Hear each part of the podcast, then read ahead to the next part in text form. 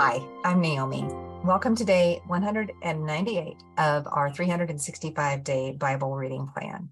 Today's reading is titled Jesus, Cook, Water Walker, Healer. We'll be reading Matthew chapter 14, verses 13 through 36 in the New Living Translation.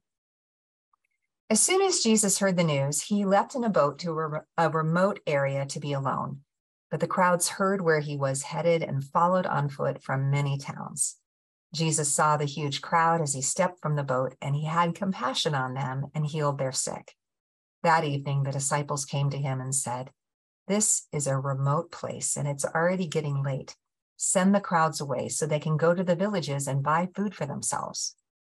But Jesus said, That isn't necessary. You feed them. But we have only five loaves of bread and two fish, they answered. Bring them here, he said. Then he told the people to sit down on the grass. Jesus took the five loaves and two fish, looked up toward heaven, and blessed them. Then, breaking the loaves into pieces, he gave the bread to the disciples, who distributed it to the people. They all ate as much as they wanted, and afterward the disciples picked up 12 baskets of leftovers. About 5,000 men were fed that day, in addition to all the women and children.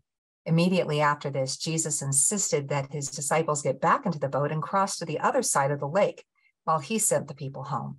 After sending them home, he went up into the hills by himself to pray. Night fell while he was there alone. Meanwhile, the disciples were in trouble far away from land, for a strong wind had risen and they were fighting heavy waves. About three o'clock in the morning, Jesus came toward them walking on the water. When the disciples saw him walking on the water, they were terrified. In their fear, they cried out, It's a ghost. But Jesus spoke to them at once. Don't be afraid, he said. Take courage. I am here. Then Peter called to him, Lord, if it's really you, tell me to come to you walking on the water. Yes, come, Jesus said. So Peter went over the side of the boat and walked on the water toward Jesus. But when he saw the strong wind and the waves, he was terrified and began to sink. Save me, Lord, he shouted. Jesus immediately reached out and grabbed him. You have so little faith, Jesus said. Why did you doubt me?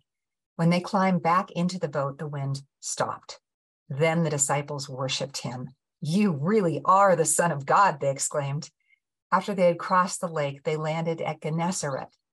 When the people recognized Jesus, the news of his arrival spread quickly throughout the whole area, and soon people were bringing all their sick to be healed.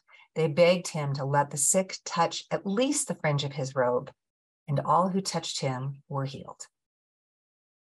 Thanks for joining us for today's reading. And remember, everyone has an invitation to sit at Jesus' table.